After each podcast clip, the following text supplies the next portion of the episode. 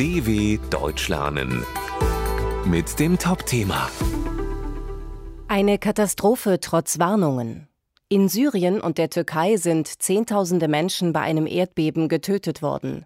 Dass eine solche Katastrophe passieren konnte, war schon lange bekannt. Trotzdem war die Region nicht vorbereitet.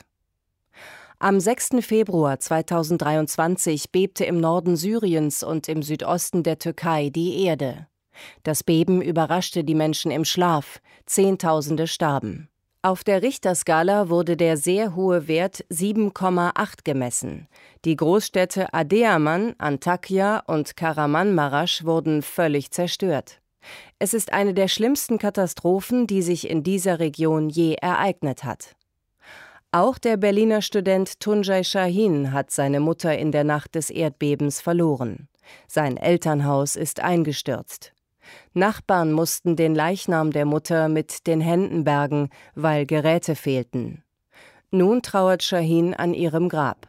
Er sagt, wir wussten alle, dass es hier Erdbeben geben kann, aber dass es uns so schlimm trifft, das ist unbegreiflich.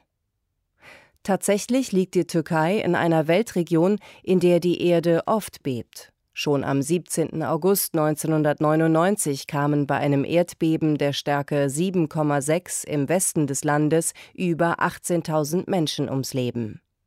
Geologen warnten schon seit langem davor, dass sich bald wieder ein Erdbeben ereignen könnte. Ohne Erfolg.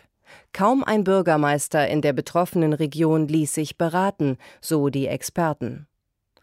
Eigentlich hat man in der Türkei nach 1999 die Bauvorschriften verschärft. Trotzdem hielten viele Gebäude dem Erdbeben nicht stand, darunter auch Neubauten. Denn beim Bau von Häusern wird nicht immer auf die Einhaltung der Vorschriften geachtet, wie Bauingenieur Hassan Aksungur weiß. Es geht bei der Frage, ob drei oder zehn Geschosse hochgebaut wird, um viel Geld. Bei den Hinterbliebenen wächst nun die Wut, dass trotz der Warnungen so wenig getan wurde. dw.com/topthema